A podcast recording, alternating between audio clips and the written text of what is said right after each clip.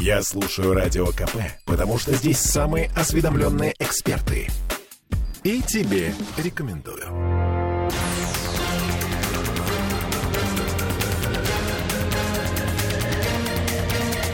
Токсичная среда. А, Всем привет, это радио «Комсомольская правда», студия «Петербургская». И, как всегда, по средам у нас Андрей Константинов, писатель и журналист. И с вами Ольга Маркина. И Кирилл Манжула. Андрей, добрый вечер. Добрый вечер. Ну, с чего начнем? Давайте начнем, наверное, с того, что в городе, э, по крайней мере, был сегодня Владимир Владимирович Путин. Я думал, вы скажете, что в городе был снег. А снег был, потому что...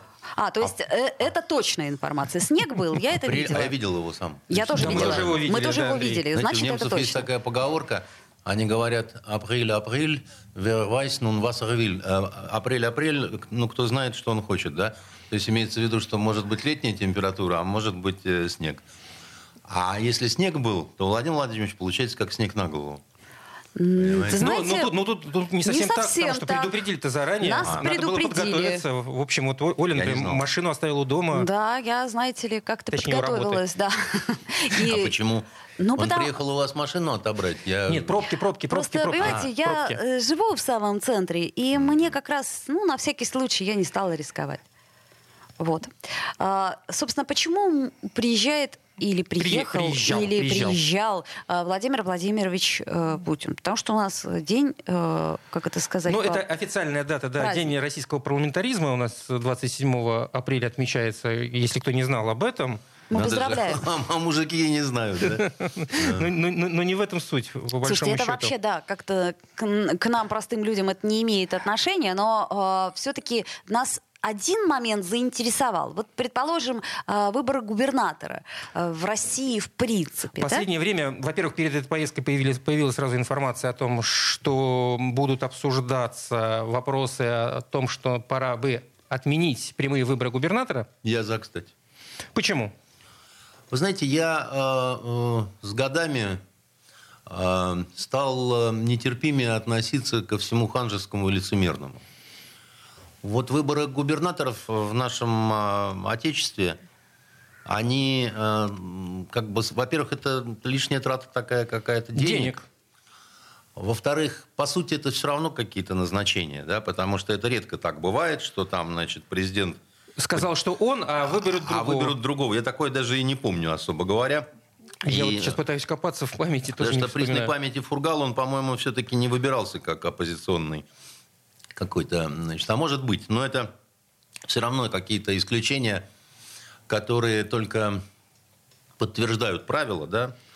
И, во-вторых, губернаторская, вот эта вот президентская губернаторская вертикаль, она, собственно говоря, нужна-то для как раз более эффективной, более эффективной такой вот э, работы по управлению страной. Вы понимаете, если, допустим, вы э, становитесь генеральным директором предприятия, то вы постараетесь, чтобы на ключевых постах были люди, которые, условно говоря, бы составили бы вашу команду. Логично. Но не только. Вы обязательно позаботитесь о том, чтобы эти люди приносили прибыль этому предприятию. Э, В э, идеале должны быть э, лояльные вам люди и при этом очень хорошие профессионалы. Безусловно. В жизни так бывает не всегда. Но тем не менее. либо другое вы В имеете? жизни, в жизни часто приходится выбирать между красивыми и преданными, да? между умными и преданными. Да? Это не всегда совпадает. И, как правило, и, как правило, так устроен э, человек, что он выбирает преданных, потому что э, с ними ему спокойнее. Это очень логично. Они не будут строить козни. А, Кроме ну, того, В данном умные, случае это Кроме того, умные, аналогия. как показывает э, трагическая история 600 секунд. Помните, такая программа была? Конечно. Кто Там не было помнит? несколько ведущих, на самом деле, а не один Александр Светлана. Сорокина, например, была прекрасная Да. И- и- и он всех выжил. Он всех выжил, потому что он смотрел на них и понимал, они могут составить конку- конкуренцию в потенциале. Так вот, понимаете, любой султан, он э, смотрит на визирий, в том числе исходя из соображения, не вонзит ли он в спину э, кривой ятаган. А особенно на умных визирей, да, а особенно на популярных визирей, да, значит, потому что он не только на визирий так смотрит, он смотрит так на собственных детей. Андрей, ну а что же делать людям, от которых, э, от, которых, э, за которые зависит от этих самых визирей? Что значит, что делать? Ну, то, то, что делают сейчас, то и делать. Вот, вот э, просто... Ну вот интересно, у нас э, с, с нашей, как бы это помягче сказать, северной столицей что-то неладно, понимаете? Вот как-то что-то не то. И мы что-то... прекрасно понимаем, что ну, управленческие ошибки какие-то происходят. Их И очень много. постоянные, и, да, и они мы не происходят, понимаем, да. в чем, э, в чем наша В чем вина. прикол? Наша вина ни в чем. А, нет, ну мы же, наверное, заслужили кару небесного покровителя, о котором вы все время упоминаете, э, медного всадника. Я просто пытаюсь понять, кто виноват в этой истории и э, что можно сделать. Может быть, надо побольше приносить э, цветов к медному всаднику? Вы впадаете в такую ересь, когда вы начинаете упрекать э, э, Все- Всевышнего за то, что он посылает вам что-то в наказание, а вы не понимаете, что может быть этого испытания. А, вы... Все, теперь понятно. Скорее Вот, всего, э, это вы Я, испытание. я- я не говорю, я не, я не пресс-секретарь ни Медного всадника, ни Всевышнего, так сказать, но э, мне кажется, что здесь бесполезно вот э, в, такой, м, в таком разрезе ставить этот вопрос. Потому что э, э, ну, там очень много может быть причин, почему на эту или на другую должность назначен именно этот человек, а не другой. Да? Хотя, казалось бы, вот кажется, что, ну, боже ты мой, ну что же это такое там, да, вот, ну, один там э, просчет, другой просчет, ну когда же, да? Э, э, как, знаете, этот анекдот был во времена Брежнева, когда Брежнев был уже очень старенький, и все уже немножко ждали, что скоро-скоро. И вот э, антисоветский такой анекдот. Э, Едет мужик в метро по эскалатору, спускается, открывает газету, там э, некролог, ну, такой большой некролог, и, значит, это сам... И один заглядывает через плечо другому, говорит, ну! Он говорит, да нет. Подождите. Я еще добавлю маленький информационный повод. Да, у нас э, изменения в уставе Петербурга. Ну, к, к слову, предлагается избрание губернатора, например, на два срока подряд. А, снимается запрет. Снимается запрет. То Я- есть, понимаете, можно Вы- вот вы сколько таким угодно. видом, э, значит, сказали, снимается запрет, как вот прям снимается лапсердак. Понимаете? А, Андрей, Ну, только они ведь никто из них э, в этой ситуации не несет перед нами ответственности. Они, не- они ее Ну, не чувствуют. я согласен. А- Они, ну, как бы даже не задумываются Да. об этом. Потому что никто, и мы их не выбирали. Да. Э, Потому как... э, Не, ну, теоретически мы выбирали. В глаза они нас не видели. Не видели. Ну, не встречаются Ну, они с нами. не- не- встречаются, Не, но- ходят на встречи. Ну, вы понимаете, как тут сказать, да, мир жесток, детка, да, но дело в том, что от того, что вы бы пошли и там проголосовали бы против всех, там, или еще чего-то такое, да, ничего бы, э, так сказать, э, не изменилось бы, да, то есть просто восторжествовало бы вот это вот э, чудовищное совершенно ханжество, как на последних губернаторских так называемых выборах. Причем э, бог с ним, с Бегловым. Ничего более мерзкого, чем снятие кандидатуры господина Бортко, я не помню. Но понимаете? Бортко сам так поступил. Нет, я не думаю, что Бортко сам так поступил. Ну, да. официальная информация у нас именно такая. Я еще раз вам говорю, да, так сказать, вот в результате получилась картина такая, маслом, да, в которой я бы никогда не хотел участвовать. Я не, ну, потому что, ну, что это такое? Ну, почему вы вообще, ну, ну, что это такое вы вытворяете, дорогие друзья, как бы, да? Ну, неприличная история Ну, была. прямо неприличная скажем, история со неприличная, всех да. сторон, так сказать. Никакого там ни, интереса не было. Ну, вот э, не было интриги какой-то, да. Это было очень э, похабно, очень скучно, да, так сказать. Очень как-то вот, ну, я не знаю, с- недостойно нашего города. Так лучше пусть ничего не будет, чем будет вот такой вот общественный сортир, э, значит, э, на, значит, э, э, станции большие говнищи, понимаете? Вот, ну, не хочу я, чтобы было так. Вот То есть будет лучше, если губернатор все-таки будет назначаться, неважно, в северную столицу, не в северную столицу, всюду. В- хоть в южную. Да, значит, э, назначаться, и э, будет вижу. он бессрочно. Я, к примеру, Нет, спрашиваю. ну, Оля, поймите... Поставить к там сейчас огромному- молодого К губернатора. огромному сожалению, ничего бессрочного значит, в подлунном мире нету. Губернаторы тоже люди, они не живут э, бессрочно. Ну, понимаете? бессрочно с точки зрения закона. Вот в законе обозначены сроки, вот, а здесь бессрочно, потому что А, законных я- а я- а я сроков не нет. считаю, опять-таки, это в этом, если серьезно говорить, да? Серьезно. Я не считаю это большим грехом, особенно в случае, если губернатор хороший, эффективный. Да, вот если хороший директор завода, Ну почему его надо снимать через 8 Совершенно лет? с вами согласна. Вопрос, э, как определять, хороший он или, плохой, с точки зрения людей, ко- коими он управляет и коим он должен улучшать жизнь, или с точки зрения человека, который его назначил, Понимаете, какая его вещь? лояльности. Я вот еще раз вам говорю, да, Минута. Ни- никто не смотрит на людей. Вот были выборы, выбирали между Макроном и Ле Пеном. И у Ле Пен не было ни одного шанса, потому что, так сказать, это не были тоже выборы. Да? Ни- никому не интересно было, что думают люди. А, а совокупному Западу на этой должности нужен был Макрон. Все. Закрыли тему. Он и остался. И чему Ле Пен, как мне показалось, была очень рада. Потому что э, брать на себя огромную ответственность в такой ужасной Непростой ситуации, ситуации. да, так сказать, ну, надо быть конченной нормандской дурой, понимаете? Она такая, но не конченая, поэтому... вот. Но, тем не менее, 48% э, их нужно учитывать, э, и французская В том-то и дело, власть... что не нужно. И не учитывает это французская власть никогда. И никакая не учитывает. Вы думаете, Байден учитывает, хотя они с 15 Трампом секунд. ноздря в ноздрю шли? Никто не учитывает. Понятно. А, ну, в общем, медный всадник, к сожалению, ни от чего нас не спасет, а мы Спасет, спасет. Вы спасем себя Про сами. него не надо. Он все сделает. Андрей Константинов в студии радио «Комсомольская правда». Сделаем паузу. А трансляция продолжается. Токсичная среда. Попов изобрел радио, чтобы люди слушали комсомольскую правду. Я слушаю радио КП и тебе рекомендую.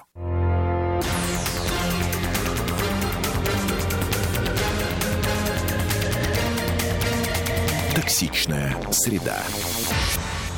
А, Вновь возвращаемся в петербургскую студию радио «Комсомольская правда». С вами Ольга Маркина И Кирилл Манжула. и Андрей Константинов, писатель и журналист «Токсичная среда». Давайте, м, ну не сможем мы пройти мимо этой истории. Днем 26 апреля в Ульяновской области произошла трагедия. Мужчина с ружьем зашел в детский сад, открыл стрельбу, убил пятилетнего мальчика, шестилетнюю девочку, воспитательницу. А после нападения совершил самоубийство.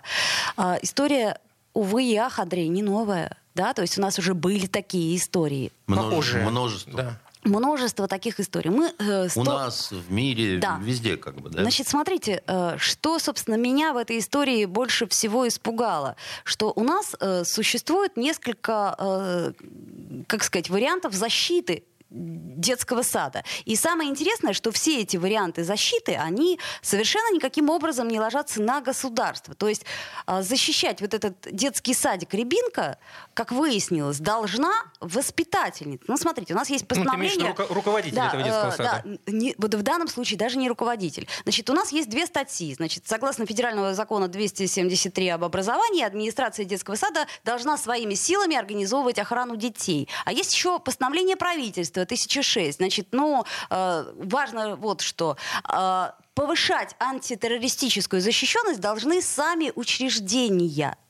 То есть получается, что, извините, юридически вот в данном детском саду Рябинка отвечает воспитательница, на которую были оформлены все эти документы? Или как? Ну, э, я не понимаю, Оля, почему у вас это так вот... э, Вернее, я понимаю, что вас как женщину, как мать очень Я э, задевают такие истории. в но шоке да- была от давайте, этой истории. давайте вот дело не в этом. Э, Можно принять новые законы. Можно принять закон, что у каждого детского садика должен стоять автоматчик или пулеметчик, да? Но не хватит ни автоматчиков, ни пулеметчиков, да? И м, защититься от такой беды, я вам скажу такую ужасную вещь, невозможно. Понимаете, это очень грустно, но ну вот э, как в принципе невозможно защититься от э, э, хорошо спланированного теракта, так сказать, можно профилактировать, да, можно, можно быть внимательнее, да, можно быть еще что-то, но полностью, сто процентов снять, так сказать, эту проблему нельзя. Потому что это проблема сумасшедшего человека. Вот жил-был человек, он тихонечко начал сходить с ума, да, так сказать, у него при этом было оружие, у него прогрессировала болезнь, да, так сказать, с виду он был вроде как нормальный, да. Потом он идет э, в школу или в детский сад, начинает убивать, а потом убивает себя. А как вы защититесь от этого? Защититься можно... Это, это потому что это не теракт, да, так сказать, в том ну, нормальном понимании. У него нет никакой политической цели, задачи. Он просто псих, как бы, да? Ну, не прослеживается никакой, никакого мотива. М- мотива, если нет, потому что у, те- у террористов Да, есть понятно. мотивы. Террористы, Понятно. так сказать, работают э, в каких-то группах, да, так сказать, они там за какую-то идею, там, еще чего-то, да, там, их через это можно вычислить, там, внедрить туда, убить всех, еще что-то, да, там, это легче, как ни странно. А вот с таким одиночкой, ну, понимаете, не, не будет у него ружья, он купит автомобиль и врежется в толпу там детей там или еще что-то такое, понимаете? Сделает бомбу из подручных средств. Но это, это же не значит, что ничего не нужно делать. Ну, Господь с вами, я такого не говорил. Андрей, так Знаете, всё-таки очень как- трудно защититься от э, квартирного вора, но это не значит, что надо дверь оставлять на распашку. Вот, да, там, речь. безусловно, надо ставить одну дверь, другую, но это не панацея, понимаете? Если вам придет, э, когда вас нет дома, настоящий профессионал, Он откроет любую дверь. Любую дверь, понимаете? И справится с любой фактически сигнализацией. Конкретно по вот этим детским садам, ну, вы поймите, да, ну, легко вот так вот говорить, а почему, а почему вот надо это?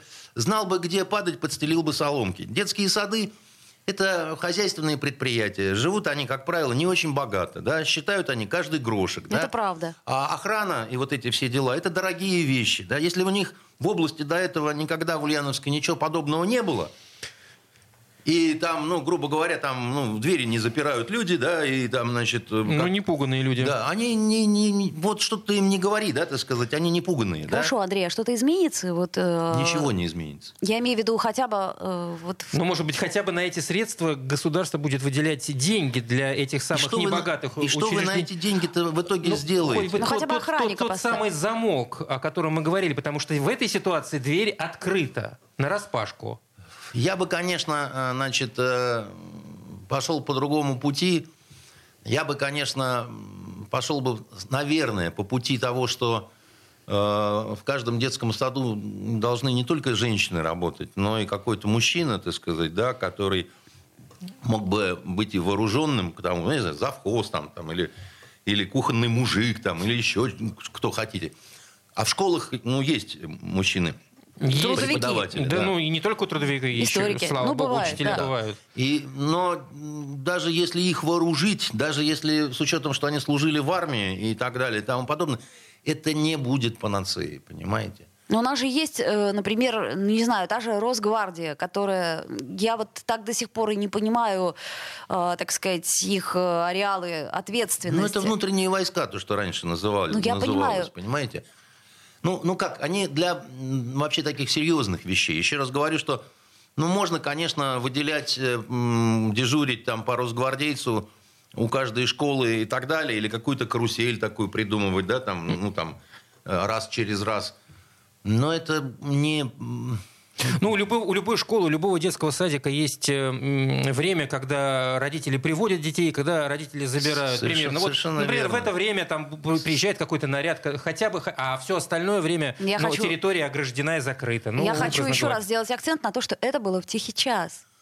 Ну, да ну, это в любое время может быть, понимаете? Это может быть взрослый мужчина, это может быть подросток какой-то, это может быть женщина, понимаете, так сказать, которая, ну, Может. с сумкой какой-то пришла, так сказать, а там а, оказался, э, значит, э, израильский автомат УЗИ маленький, компактный и так далее. Поэтому вы... Вы хотите волшебную палочку? Да. И я хочу волшебную палочку. Но их нету волшебных палочек в природе. Вот какая беда-то. Была бы у меня, я с вами поделился. Но есть бы. человеческая мудрость, которая может э, хоть что-то просчитать наперед. Хоть что-то. Да, вы Человеческая- сказали, что здесь невозможно, да, но... Да, да ладно здесь. Вот в Израиле, как правило, живут умные, так сказать, люди, да. Как это? Я никогда не видел евреев-дураков. Но там все время происходят теракты, все время кто-то погибает. Ну уж казалось бы, так сказать, ну, ну евреи, ну что же вы не придумали-то что? Они придумали, они все вооруженные ходят, на.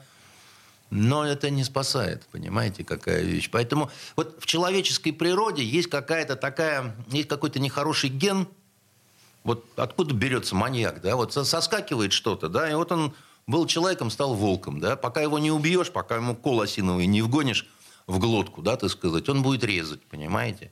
Ну, а не- не- нельзя предположить, что в этой ситуации начнут закручивать гайки касаемо вот людей, страдающих Да. какими-то психическими э, Все что заболеваниями. угодно можно предположить, потому что у нас в России родилась вот эта поговорка «бей своих, чтобы чужие боялись», да? Надо же хоть что-то сделать, да? Давайте трем сумасшедшим в дурдоме морду набьем, так сказать, и там в карцер запрем, да, чтобы, ну, вот мы принимаем меры, как бы, да. Ну, чтобы как народ успокоился. Чтобы народ успокоился. На самом деле это не, не, не на пользу ни народу, никому, да, так сказать, но еще раз говорю, что нету, вот понимаете, нету этой волшебной палочки. К сожалению, никак.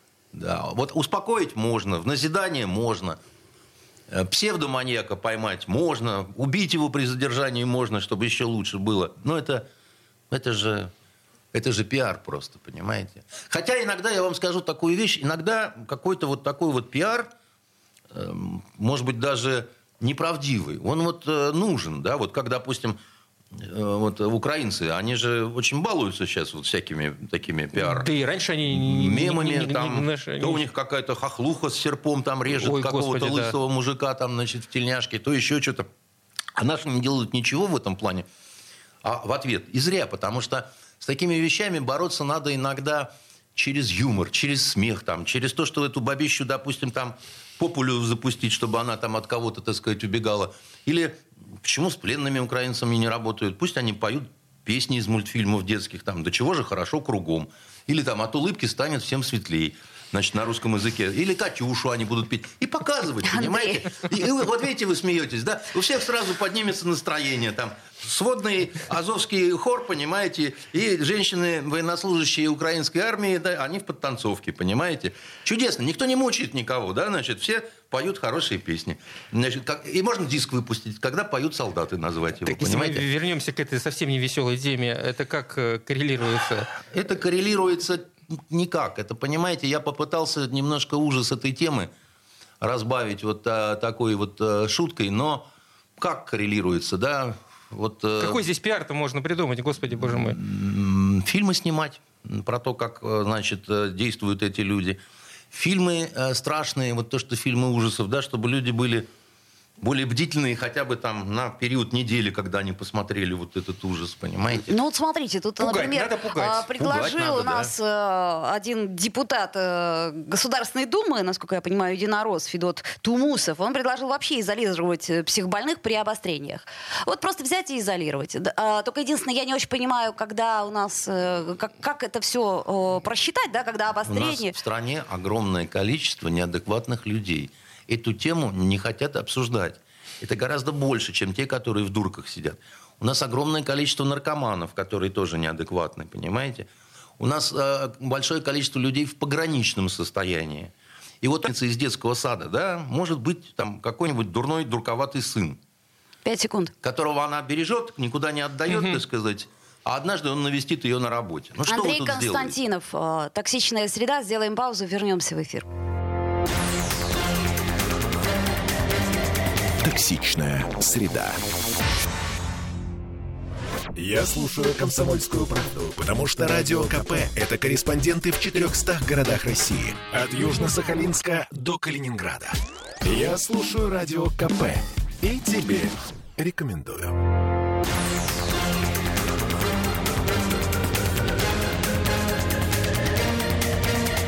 Токсичная среда. Вновь возвращаемся в студию радио «Комсомольская правда». С вами Ольга Маркина. Кирилл Манжула. И Андрей Константинов, писатель и журналист «Токсичная среда». Андрей, ну что, мы... Сегодня, да, есть, э, появилась информация, да. 27 апреля э, ТАСС. Кремль считает достаточно провокационными слова представителя Киева о возможном захвате украинскими силами Приднестровья. Об этом заявил журналистам э, пресс-секретарь президента Дмитрий Песков. Достаточно провокационно. Это все, что я сказать, подчеркнул он. Ну да. Цитирую по Э, ТАСС, отвечая на вопрос, как в Кремле расценивают слова советника главы Офиса президента Украины о том, что вооруженные силы этой страны в случае обращения Молдавии могут взять под контроль территорию непризнанной Приднестровской Молдавской Республики. Что там вообще происходит ну, сейчас? Ну, им будет э, не так легко это сделать, во-первых, да, взять под контроль, там, Слова всех этих Арестовичей – это пока что только слова. Да? Значит, словами научились бросаться, информационная война, зондаж, тестирование, как угодно, угу. да, значит, это называйте. А, последуют ли за этим какие-то решительные уже действия, да, которые приведут к каким-то а, событиям, скажем так? Это достаточно вероятно. Потому что Во-первых, вот какие тут есть обстоятельства. Да? Вот надо понимать, почему, допустим, Украину очень сильно интересует э, Приднестровье. А вы знаете, там находятся огромные совершенно оружейные склады. Советские еще. Еще те, которые, помните, еще Лебедь э, когда-то, так сказать, э, пытался решать эту проблему. И тогда, кстати, очень остро стоял вопрос, что с этим барахлом всем делать, потому что утилизировать это было невозможно, да, вот в, в тех условиях. Финансово вы имеете в виду? И это и финансово затратно, и экологически ужасно, и там много чего такого. И вы просто не представляете себе, каковы это объемы. А, а это, значит, э, все, что хотите, включая, значит, патроны к стрелковому оружию, ну, вот просто вот как э, пещера Али-Бабы, короче говоря. В ситуации, когда а, Украина все время клянчит у своих западных покровителей – дайте оружие, дайте оружие, так сказать, дайте патронов там. Причем патронов-то они не жалеют, то есть их уже, вот украинцев, э, западные товарищи, они говорят, ну, мы вам отгружаем, отгружаем, а вы жжете и жжете, то есть они, так это, не стесняясь от бедра веером, так сказать, не целись, да, вот, и просто вошли в раж некий, да, тут никаких патронов не хватит. А в Приднестровье есть запас. Как в Белом солнце пустыни. Помните, а, гранаты, да, а у тебя, я знаю, запас. Вот, значит, и э, нет, ребята, пулемета я вам не дам, э, сказал Верещагин. И э, э, наши в Кремле тоже говорят, не, ребята, мы вам, значит, э, вот этого всего... Не позволим. Не дадим, да, потому что, во-первых, это наше. Это на самом деле российское э, все, родное. И охрану этого всего там а, осуществляют наши миротворцы, между прочим. Да? Их там мало. Ну вот главный вопрос в том, что хватит ли сил э, справиться в случае чего? Ну, ну надолго тех сил, которые там, не хватит. Но, в общем-то, у нас есть средства доставки, значит, э, вы имеете в виду средства доставки по воздуху? Конечно. Другого средства, я так Конечно. понимаю, нет. А что, а что смущает? Mm. А, небо над Украиной закрыто. Вот, и как бы спокойно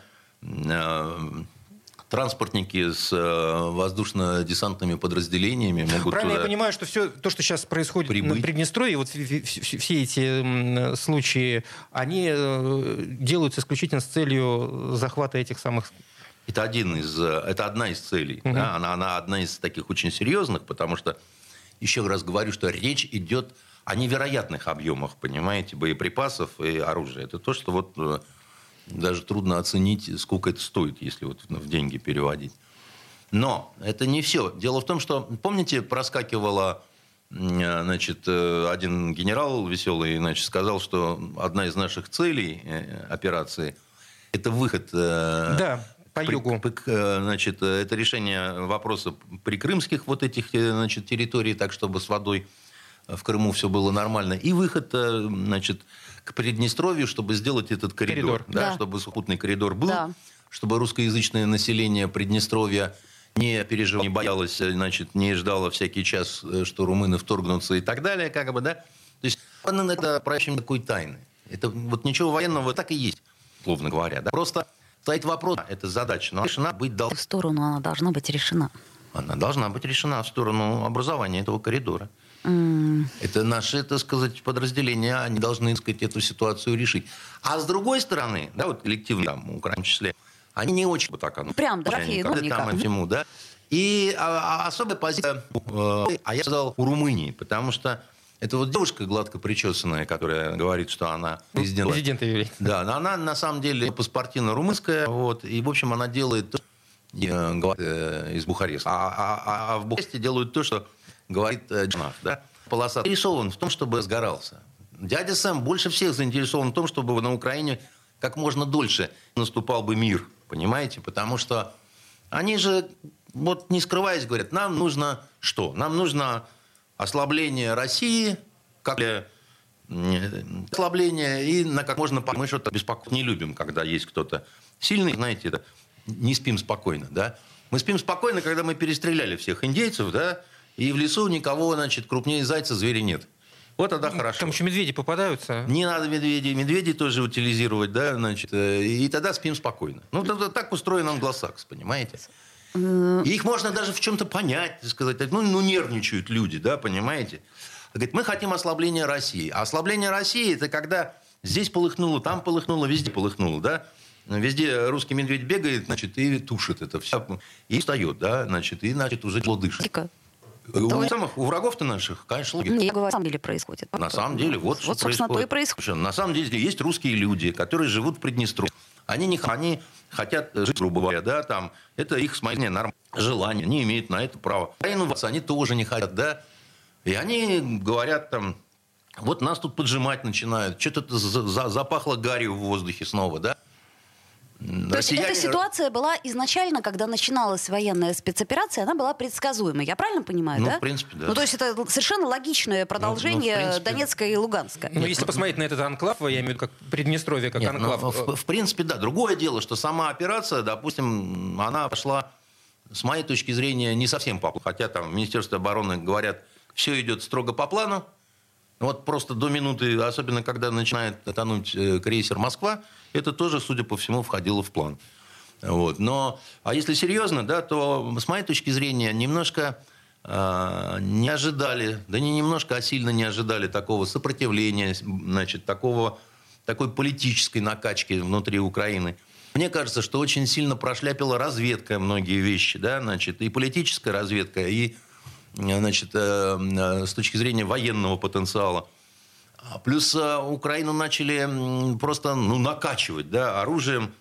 Уже, уже не знают, что еще дать. Уже пугают а мы еще четыре гаубицы. Мы, мы там уже больше двух тысяч э, орудий уничтожили. Говорим, давай еще. Кстати, по поводу уничтожения э, всевозможных э, запасов вот этого самого оружия, поступающего из западных стран, mm. насколько это вот достаточно, чтобы справиться с этим? Mm. Ну, мы, мы видим сейчас из средств массовой информации, вот уничтожили буквально вот сегодня да. тоже было. Кирилл, мы, мы будем дальше это все молотить, э, перемалывать и потихонечку продвигаться вперед проблема только в одном. Мы справимся.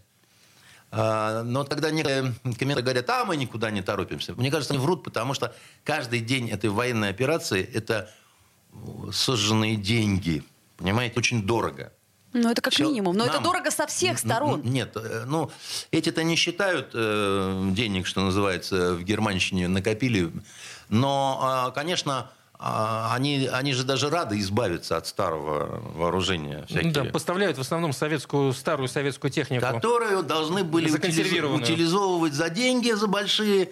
И толкаем Украине, перекрестились, так сказать, пусть там, значит, большая свалка будет, да. Они на этом даже, получается, зарабатывают, да. Но нам-то, понимаете, наши ракеты, наше высокоточное оружие и так далее, это, это, это очень дорого. Это все очень-очень дорого это все ударит по нам с вами обязательно, потому Безусловно. что... Ну, Не сейчас, так чуть позже. Ну, деньги, потому что деньги, да, когда, когда ты тратишь, да, вот э, у тебя как это, праздник, ты пошел в ресторан, так сказать, и там... А потом утром проснулся, думаешь... А потом утром просыпаешься, смотришь, а в кошельке там уже... Так, Андрей, понимаете, э, очень бы хотелось знать, когда наступит это утро. Это как минимум. А еще хотелось бы знать, э, так сказать, цель этого празднества, э, как вы его... Нет, я, я-то понимаю, допустим... Вы, вы, вы... Давайте сделаем паузу, после нее вернемся в эфир, буквально на несколько минут прервемся, не переключайтесь. Токсичная среда. Я слушаю радио КП, потому что здесь самые осведомленные эксперты. И тебе рекомендую.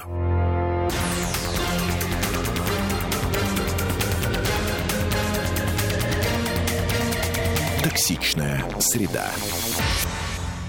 Вновь возвращаемся в студию радио «Комсомольская правда». Андрей Константинов, Ольга Маркина, Кирилл, Кирилл Манжула. Да. А, Вы задаете мне справедливый вопрос, когда все это кончится. И всем хочется, чтобы закончилось по, значит, быстрее, за исключением американского дяди Сэма в полосатых штанах. Он хочет, чтобы это продолжалось как можно дольше. Нормальные люди да, не любят, когда погибают э, военные, женщины, дети, старики – нечему тут радоваться.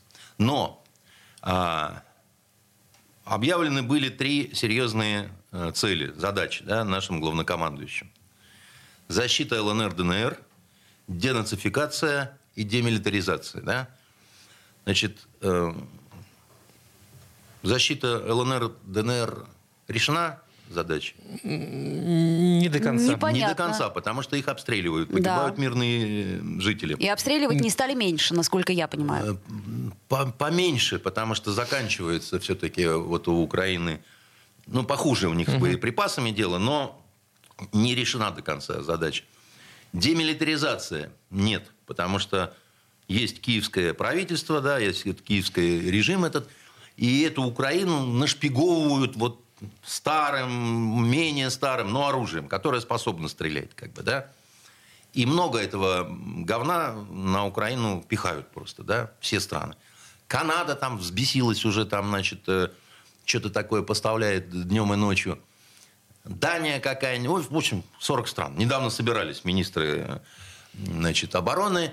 Делали все правильно. Они же как это, вот, мастера пиара, да, собрались друг друга по голяшкам, хлопают, такие все раскованные, решили. И такое ощущение, что вот у них уже победа явно на их стороне, да. Нет, не на их, это просто они держатся хорошо, как бы, да.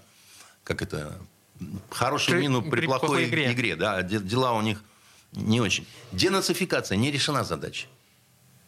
Потому что, к сожалению, несмотря на то, что, так сказать, там э, азовцев потихоньку добивают, поджимают э, в Азов стали, это не решение, уничтожение даже полное полка Азов, это не решение вопроса денацификации Украины. К сожалению, ее, ну, просто насквозь пропитали, так сказать, э, вот этой э, ужасной совершенно идеологией, которая, а- а- она не впрямую копирует немецкий нацизм, и не впрямую копирует итальянский фашизм.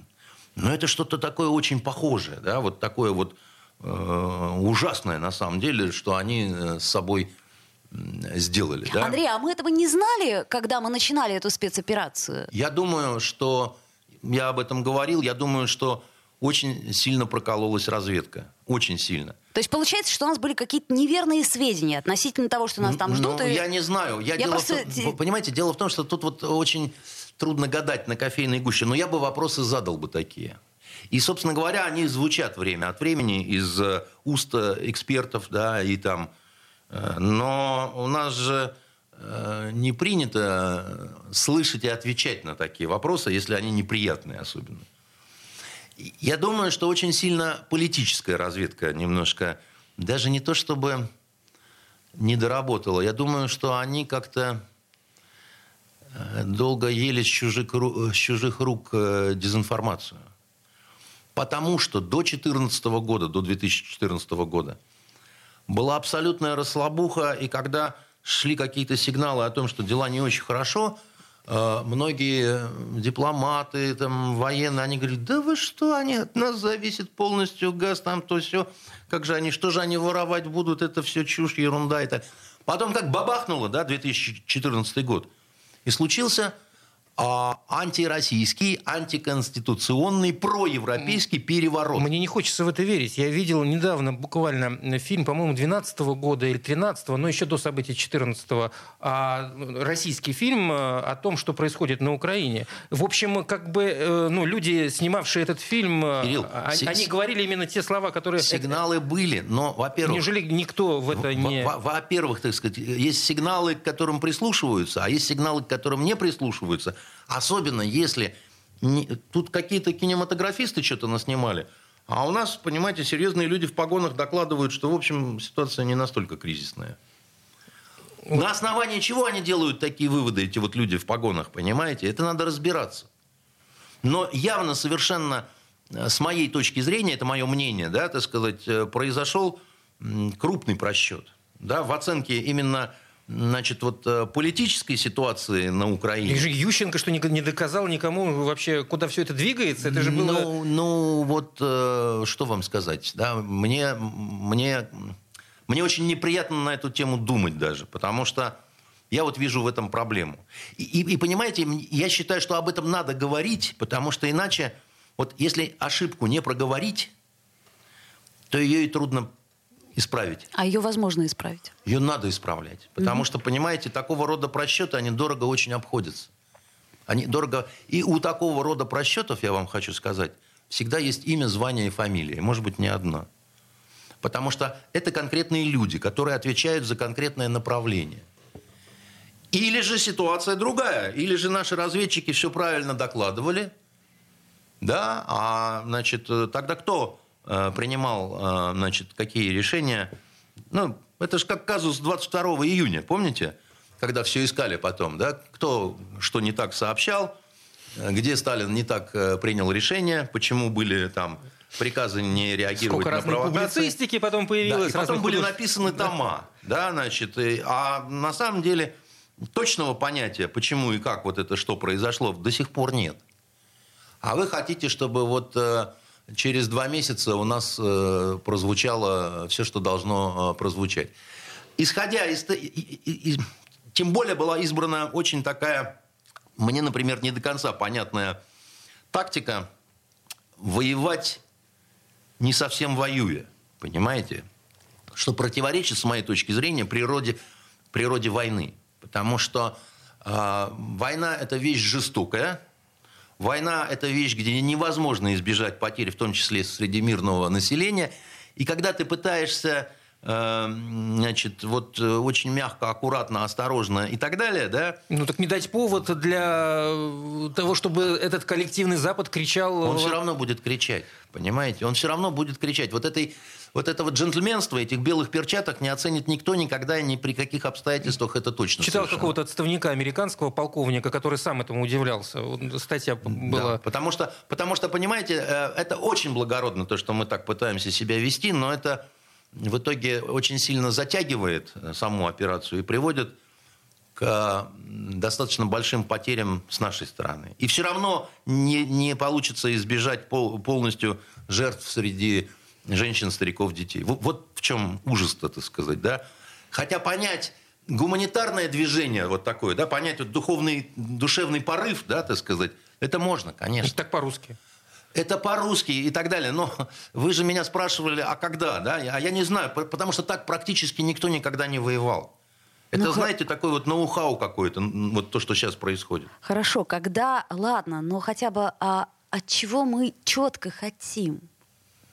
Вот у вас есть об этом представление? Ну, безусловно. На самом деле, так сказать, мы э, даже, даже дело не в том, что мы э, решаем вопрос э, с совершенно рехнувшейся Украиной, да? Мы же бросили вызов коллективному Западу, а в частности Соединенным Штатам Америки. И мы сказали, что прежнего мира с одним гегемоном больше не будет. Вот больше не будет так, что ты сказал, как всем там выходи строиться, да, и все вышли построились. Мы так не хотим. И сейчас идет э, борьба за то, есть у нас силы на то, чтобы не слушаться или нет. Вот если глобально, то на полях Украины выясняют между собой отношения Соединенные Штаты Америки и Российской Федерации. Вот если совсем так по-простому. Ну, это а... понятно. А, другой вопрос. Вот смотрите, интересная история, да, с санкциями. Ну, к примеру, да, начинают потихоньку возвращаться компании. То есть они, э, по-моему, Континенталь возвращается, да, по-моему, вроде как Аби возвращается, ну, Зара возвращается. Вы понимаете, и... Оль, что произошло? Э, коллективному Западу э, принесли в коробке сюрприз. Он, они открывают, а там лежит, значит, российская экономика, которая должна была быть разорвана в клочья, так сказать. А она не разорвана в клочья, она лежит и гадко смеется, да, значит, абсолютно себе живая.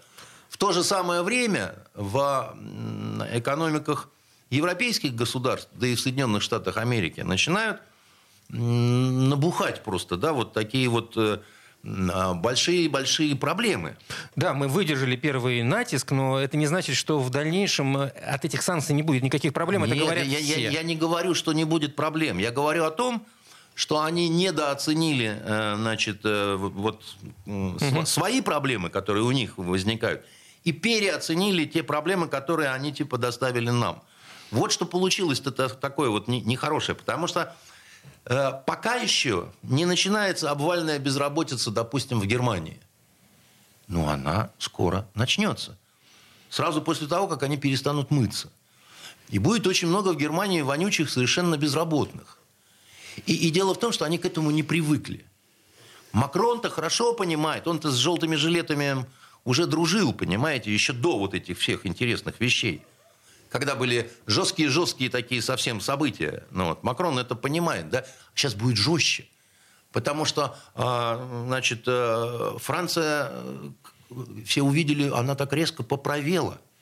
Ну, в том числе а, и социологические опросы это говорят, и выборы, значит... Так... Это Андрей Константинов, писатель и журналист «Токсичная среда». С вами была Ольга Маркина. И Кирилл Манжула. До встречи. До свидания. Токсичная среда.